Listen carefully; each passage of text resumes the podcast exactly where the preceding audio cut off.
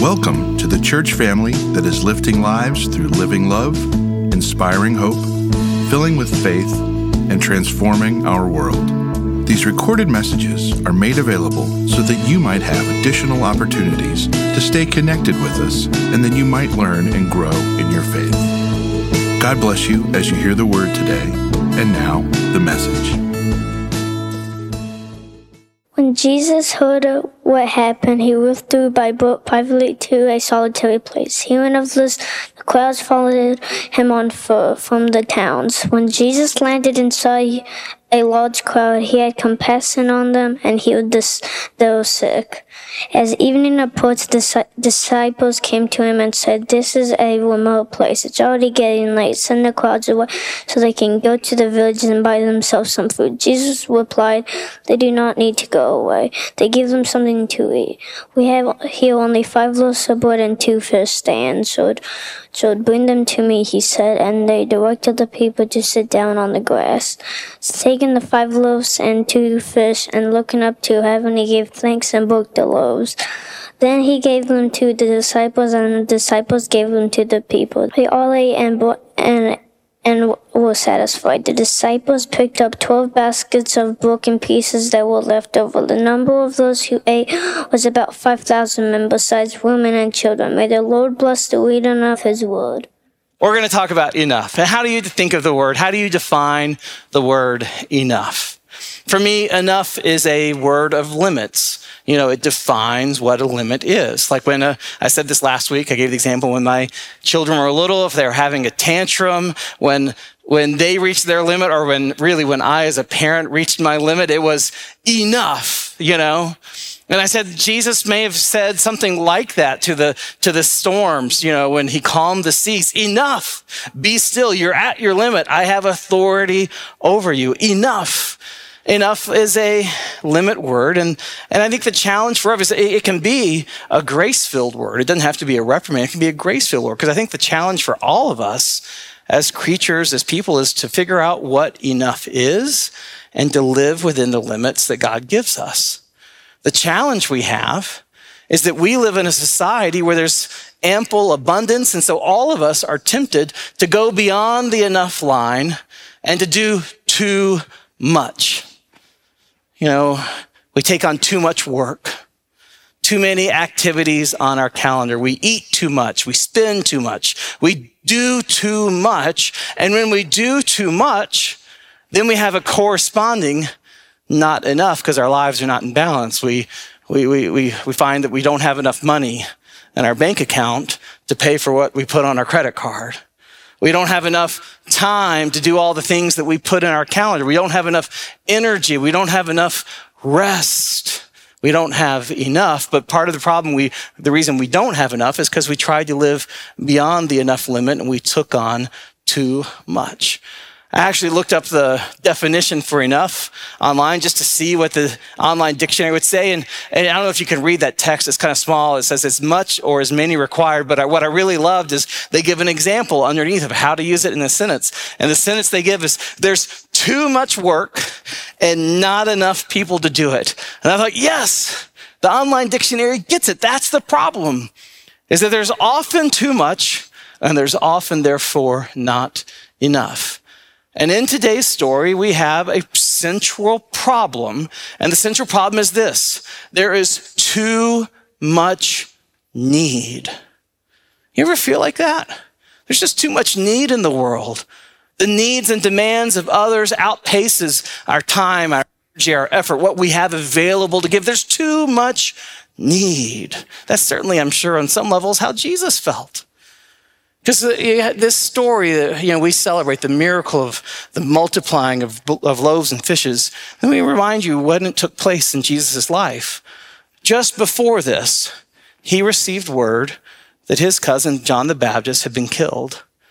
And not just killed, but killed in the most grotesque and monstrous fashion uh, possible. It was at a birthday party for King Herod. And his daughter, his wife's daughter, Herodias, uh, performed a dance for him. He was so pleased. He made a promise whatever you ask, I'll give it to you. And she said, I want John the Baptist's head. And so John the Baptist's head was served on a silver platter to the daughter who then presented it as a gift to her mother, Herod's wife, Herodias. That's what happened. And when this news reached Jesus, he had to be heartbroken, shaken. He, he knew like he had to pause what he was doing, all of his ministry. He had to pause and he needed to withdraw to a solitary place because he needed space to process his grief, his emotions, to recenter himself and to allow God to kind of recharge him for ministry. So Jesus withdrew into the wilderness, into a solitary and remote place. The problem was the crowds didn't understand or recognize Jesus' needs. Wherever Jesus went, they followed. And so they followed him out into the wilderness. And even though Jesus was tired, even though he was heartbroken, when Jesus saw the crowds, the Bible says he had compassion on them, for they were like sheep without a shepherd. And so he said, Come on, bring me your sick, bring me those who need healing. And as he ministered and healed and took care of the people who were brought to him, he also taught them about God, about God's ways, and, and about God's kingdom. Finally, it was getting pretty late. And the disciples came to him and they say, Hey, Master, we're out in the middle of nowhere out here. This is a remote place. Please send the people back, you know, to their homes or to the nearest villages so there they can get food, you know, so they have something to eat. We're, we're, we're, they'll be stranded out here and night will fall and they'll have no food, nowhere to go. It is good, sound advice that the disciples brought to Jesus. Except Jesus said, they don't need to go away. You feed them, which was absurd that Jesus said, You feed them, because again, there were too many people. The Bible, Matthew's gospel says there were 5,000 men, not to mention women and children. Too many people. And there was nowhere near enough food. Among the disciples, all they had five loaves of bread, two fish, barely enough to feed 12 men, much less 5,000. But the disciples had been around the block with Jesus. You know, by this point in their ministry, they'd seen him do some pretty incredible things. They'd seen him heal people. They'd seen him cast out evil spirits. They'd seen him raise a little girl from the dead. They'd seen him calm the storm. And so when the master said, Bring me the food, bring me what you have, they did. And Jesus blessed it and broke it and gave it, put in baskets and said, Go distribute to all the people. And guess what? The disciples obeyed. Even though they didn't think they had enough, sure enough, as they passed from person to person and group to group, it turned out that that little bit they had somehow more than enough. Now, this story we have to hear in conversation with stories from the Old Testament. I, I've been trying to emphasize that as we go through gospel, you know, Matthew's gospel as a church this, this, uh, this winter, that, that you really have to listen to Matthew's gospel in the context of the Old Testament. And in, if you've been getting the daily devotions that, that go out by email, if you haven't been getting them, you can just sign up on the card. It's easy to sign up to get them. But I've been trying to point out all those connections all the way along the way. So just recap. You know the story from Sunday school of Moses leading the people out of Egypt, right? Moses came, he, you know, performed with God's uh, power 10 plagues upon the nation of Egypt. And after each plague, the Pharaoh's heart got harder and harder and harder. He wouldn't relent. He wouldn't let his people go until the final plague, the death of the firstborn son. And, and for a moment of brokenness, Pharaoh let Moses take the people away. And then as soon as they were gone, Pharaoh's heart hardened again. He sent his army after them. The people were trapped between the army and the Red Sea, and God parted the waters and led them through to safety.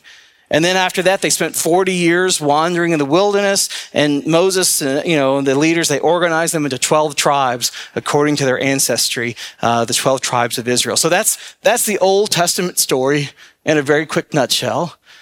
And what I wanted you to see is how Matthew kind of makes deliberate reference to the story. He doesn't go in the same order, but he's telling the same story in a way. Instead of, you know, the, the Red Sea, It begins with Jesus' baptism, which then instead of 40 years in the wilderness is followed by 40 days. And then instead of the 12 tribes of Israel, Jesus calls the 12 disciples to be with him. And then he begins to teach the crowds. In Matthew 8 and 9, Jesus performs 10 miracles, which parallel the 10 plagues that Moses had in Egypt. And then after each miracle, something happens. Someone's heart gets hardened. In the Old Testament story, it's Pharaoh who ends up with a hard heart.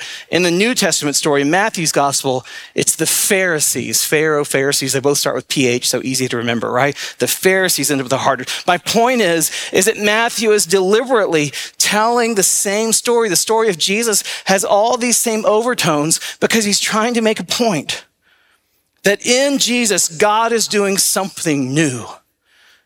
God is making, recalling, reclaiming his people on earth. It's a story of salvation.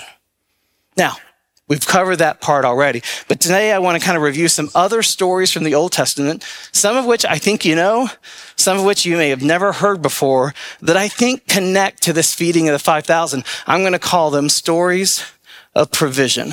Okay? And the first two we're going to do are going to be from 2 Kings chapter 4, the ministry of the prophet Elisha. Now, the prophet Elisha in the Old Testament is this super colorful character. He does all these uh, miracles, and, but, but, he also is, is pretty rough around the edges at times. He can be very harsh, very combative. He, he, he's a very interesting character. But in 2 Kings chapter 4, it's a collection of miracle stories all about prophet Elisha. And the very first one is the never ending olive oil, not to be confused with the never ending pasta bowl at the Olive Garden. And uh, which is a little bit of a miracle in itself, right? You know, the never do possible. When I was in college, it was when they first came out with it. And my roommate and I, our birthdays are like, his birthday was end of September. Mine was 1st of October. They were within a week of each other. And that was always our birthday treat to go to Olive Garden, and enjoy the never ending pasta bowl. Anyways, that's a whole other side. So don't confuse with that. It's the never ending olive oil. So here's the story. It's a neat story. There's a woman, uh, a widow, who's very poor and it's a time of famine. And she's worried about how she's going to feed her family. She, she hardly has any food left. And so the prophet Elisha says to her, Do you have any oil?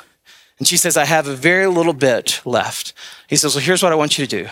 I want you to gather jars from all of your neighbors, as many jars as you can possibly find. And she gathers all the jars, and then Elisha says, I want you to pour the oil from your tiny jar, whatever's left, I want you to pour into all those other jars. And as he, she pours into each of those jars, somehow the olive oil never runs out. It keeps pouring, pouring, pouring until she gets to the very last jar. And when it pours into that last jar, it's finished. And then Elisha says, Take all those jars of oil, sell them in the marketplace. You'll have enough to sustain yourself and your family through the famine. It's a pretty cool story, right? And to me, it has clear parallels to the feeding of the 5,000. For just as the olive oil never ran out, the same thing for those disciples as they took their baskets with just, I'm sure, you know, a few handfuls of bread, a few handfuls of fish, and somehow it never ran out. Pretty cool, right? But as close as that parallel is, you jump to the end of 2 Kings chapter 4 and you get one that's even closer. So we'll pick it up here. It says, A man came from Baal Shalishash.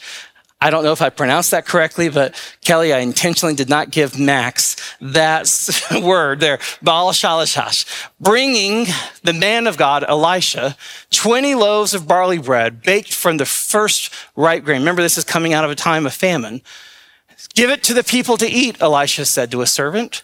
And a servant said, How can I set this before a hundred men? It's not enough food for them. But Elisha answered, Give it to the people to eat. For this is what the Lord says they will eat and have some left over.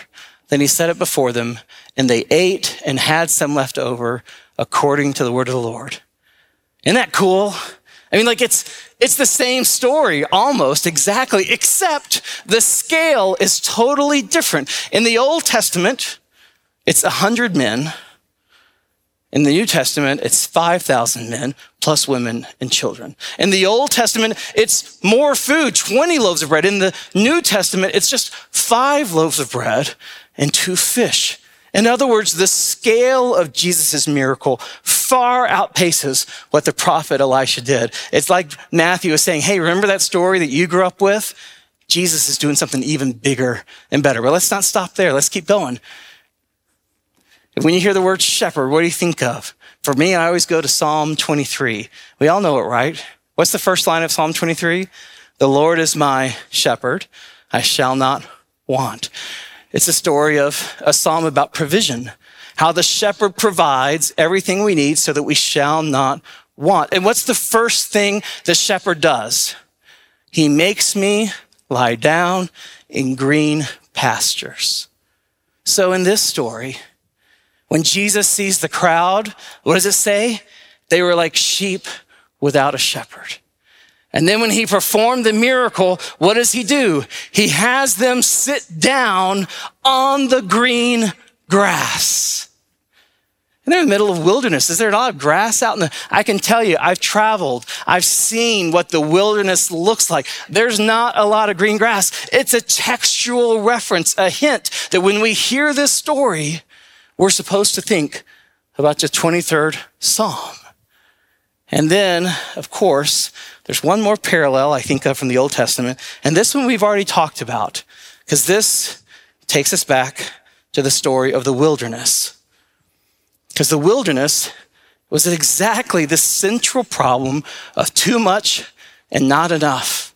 Because in the wilderness, there were lots of people, not just 5,000, perhaps as many as 500,000, wandering around in the wilderness in the desert. And guess what? There was not enough food for that many people. So let's pick it up in Exodus chapter 16. In the desert, the whole community grumbled against Moses and Aaron. The Israelites said to them, If only we had died by the Lord's hand in Egypt. For there we sat around pots of meat and we ate all the food we wanted. We had more than enough. But you have brought us out into this desert to starve this entire assembly to death. That's what the people are crying out. We don't have enough. We're dying out here. Now, if you remember the story from Sunday school, you know the problem was not, you know, that there wasn't enough food. The problem was that the Israelites didn't have enough faith. They had lived through the 10 plagues. They had experienced passing through, walking through the Red Sea on dry ground. How could they still doubt God's power, God's care, God's provision, God's intention to save? And yet they did. Like the disciples, the Israelites were focused on the size of the problem, not the size of their God. And so God responded to them. We'll pick it up again. It says, The Lord said to Moses, I have heard the grumbling of the Israelites. So tell them, at twilight you will eat meat, and in the morning you'll be filled with bread. And then you will know that I am the Lord your God. And that evening quail came and covered the camp. And in the morning there was a layer of dew. And when the dew was gone, thin flakes like frost on the ground appeared on the desert floor. And when the Israelites saw it, they said to each other, What is it? In Hebrew, manna. What is it? For they didn't know what it was. And Moses said to them, It is the bread the Lord has given you to eat. Point is, is, is you know, this is part of Israel's story that God provides what they need. And, and, they, and this is what I want you to see. The feeding of the 5,000 makes deliberate reference back to the story. For the starting point, where does Jesus' miracle, the feeding of the 5,000, take place? In the wilderness, in the desert, in a remote place. And not only that, it, Matthew's gospel doesn't record this, but Mark and Luke do. When Jesus has them sit down, he has them sit down in groups of 50 and 100. And guess what? In the Old Testament, in the wilderness, how did Moses organize the people? In groups of 50 and 100. There are all these deliberate references that are being made, connections, because Matthew is tying these stories together. But there's a clear contrast that we need to keep in mind. In the Old Testament story, in, in the story of manna in the wilderness, God gave them enough. Each day, the people were supposed to go out and they could gather what they needed that, you know, for their household for that day. But what happened if the people took too much? You guys remember? It spoiled. The manna did not last. It spoiled. Worms, maggots would appear in it so that, so that he, God was teaching the people to trust in me each and every day. I am enough for you. And, and that's good. God was teaching them, I'm enough. But this is the contrast. In the Old Testament story, God provided enough. In the New Testament story, Jesus doesn't just provide enough. He provides more than enough. When his miracle is over, the disciples gather 12 basketfuls of food. They end up with more than they started with. God isn't just doing enough. Jesus is providing more than enough. I think Matthew is making this point that Jesus performed a greater miracle, greater in scale than the prophet Elisha, that Jesus performed and produced a greater blessing, greater abundance than Moses in the wilderness. Something bigger is happening here. And that's pretty cool and amazing, but there's one more story that I think this story connects to. And this is the best story of all. Except it's not in the Old Testament. In fact, it's a story that hasn't yet occurred in Matthew's gospel. It's a story that we'll read about in the 26th chapter when Jesus gathers with his disciples in an upper room. And I am deeply indebted to New Interpreter's Bible commentary, Eugene Boring, for pointing this out. But the, the textual repeats are just, I mean, they just jump off the page. And I'll just point them out. This is the story on this side of the loaves and fishes. And here's the story of the upper room, the bread and the cup. They begin the same way. When it was evening, when it was evening, the people sat down. Jesus took his place. Now, these are two different words in English, but in Greek, exact same verb. Exact same verb. And then Jesus taking the loaves and Jesus took a loaf of bread and blessed it. And after blessing it, he broke it and gave it to his disciples. He broke it and gave it to his disciples, saying, And all the people ate. And Jesus said, Eat, for this is my body which is broken for you. And all the people were satisfied. Drink from this, all of you. For this is my blood of the new covenant poured out for you and for many for the forgiveness of sins. You can't read those two stories together, side by side, without seeing that they are linked together. My point is this that the feeding of the 5,000 doesn't just recall all the stories of God's provision in the Old Testament. It does do that. But it also points forward. It foretells the central story in Matthew's gospel in all the Gospels, in all the New Testament, the story of the self giving of God's own Son. And just as a handful, a small offering of loaves and fishes was enough, more than enough to feed the 5,000, so the singular offering of God's own Son upon a cross isn't just enough.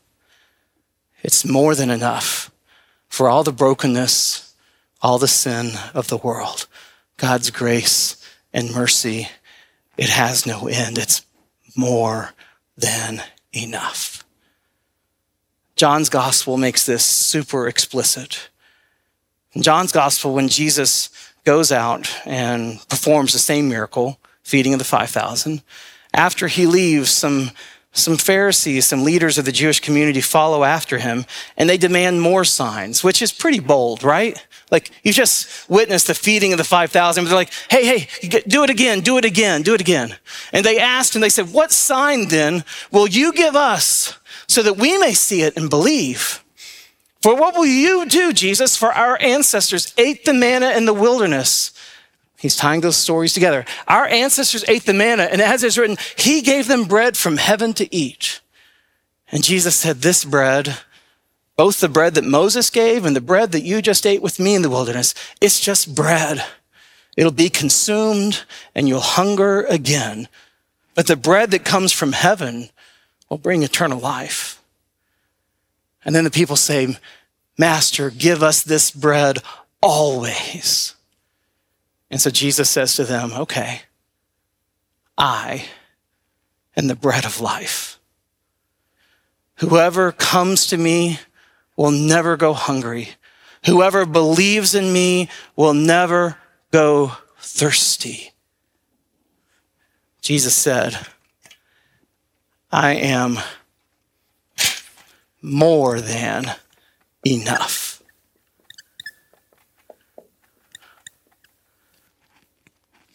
So here's my question to you Do you know the bread of life? Are you satisfied with His grace?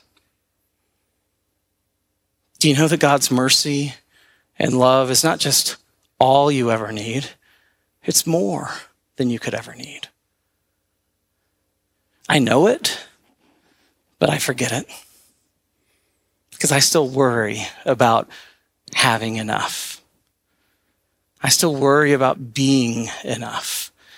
Sometimes I keep finding myself trying to earn an acceptance and grace that's already been given to me. Like, like I, I, get so focused on trying to be approved by God when He's already offered His Son on our behalf. Do you know it? Do you trust it? It's like that hymn we sang at the beginning of the service, one of my favorite hymns. I love to tell the story for those who know it best, seem hungering and thirsting to hear it like the rest. No matter how many times we've heard it, we need to hear it again. That God's grace, God's mercy is more than enough. His grace is more than enough for every mistake we make. His provision is more than enough for every challenge we face. His love is bigger than we could ever imagine. So after the disciples pass out the food, they end up with 12 baskets left over, filled to the brim with leftovers. And to me, I, I, that, that symbolism of the basket is so beautiful and important to me. Because there's one basket for every disciple, right? And you think about all the, uh, you know, all the miracles that Jesus did. You know, the healing, the calming of the storm, the raise. In most cases, the disciples were witnesses. They were observers, but that's, you know, they, Jesus was doing the work. In this particular miracle, the disciples got to participate. Jesus broke the bread and then he gave it to them and said, You take, distribute to all the people. So the disciples got to witness, to, not just to witness, to be part of the wonder of as they passed the baskets from person to person to person of discovering that the food never ran. And I think that's part of what discipleship about, is about. We are called to be participants in Jesus' ongoing work of meeting the needs of others.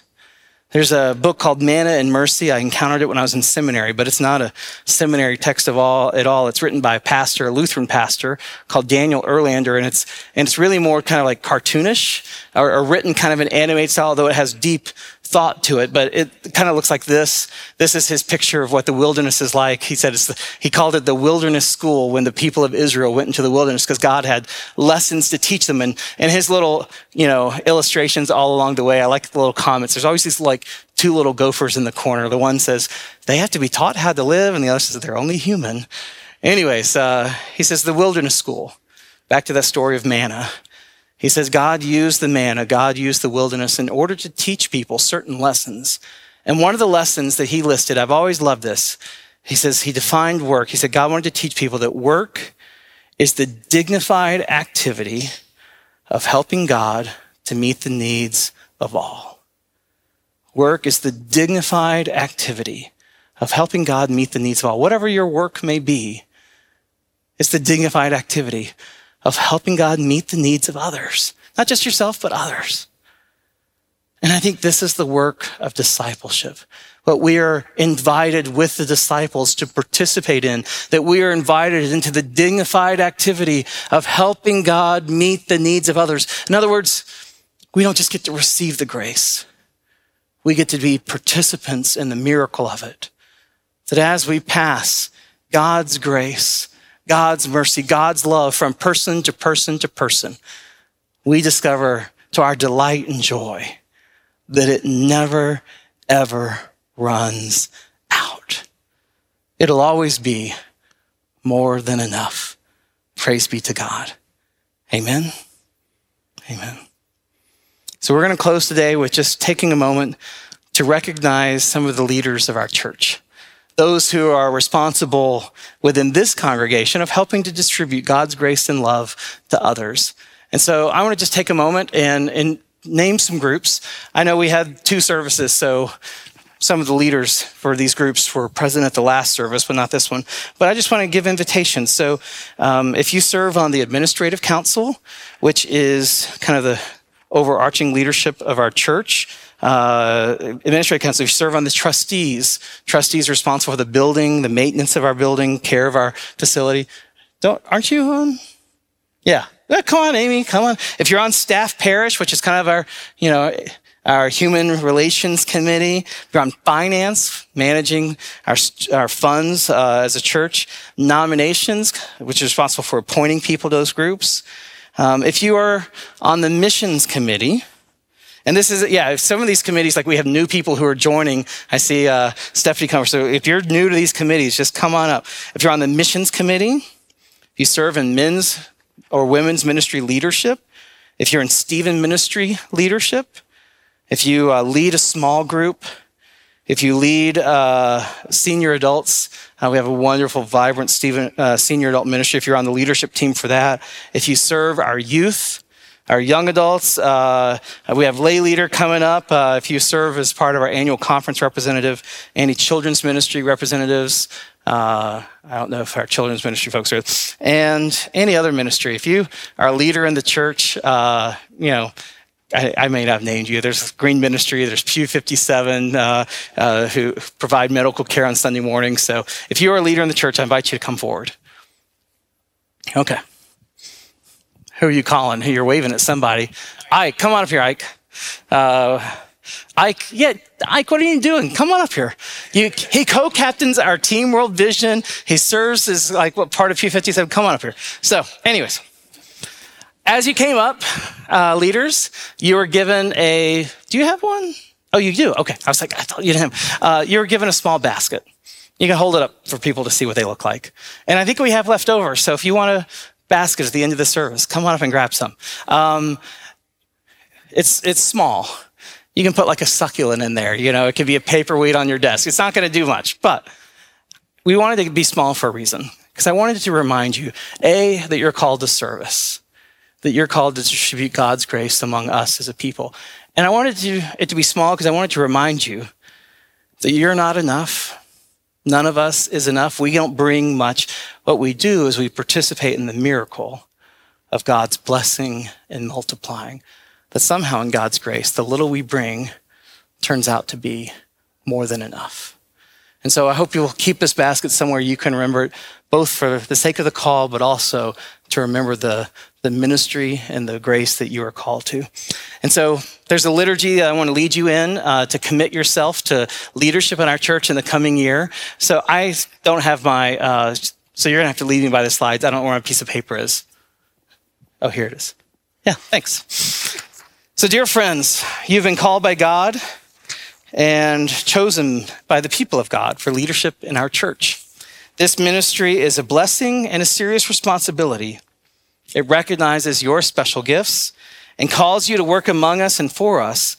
In love, we thank you for accepting your obligation and challenge you to offer your best to the Lord, to these people, and to our ministry in the world. Live a life in Christ and make him known in your witness and your work. So, on behalf of the church, I ask you these questions. First, do you this day acknowledge yourself a faithful disciple of Jesus Christ? If so, say we do. Will you devote yourself to the service of God and the world? If so, say we will. Will you so live that you enable this church to be a people of love and peace? If so, say we will. And will you do all in your power to be responsible for the task for which you have been chosen? If so, say we will. In congregation, dear friends, we rejoice that God provides laborers for the vineyard. and ask, will you do all you can to assist and encourage them in the responsibilities to which they've been called, giving them your cooperation, your counsel, and your prayers? If so, say we will. Let us pray. Almighty God, pour out your blessings upon these, your servants who've been given particular ministries in your church. Grant them grace to give themselves wholeheartedly in your service. Keep before them the example of our Lord, who did not think first of himself, but gave himself for us all. Let them share his ministry and consecration that they may enter into his joy. Guide them in their work, reward their faithfulness with the knowledge that through them your purposes are being accomplished. Through Jesus Christ our Lord. Amen.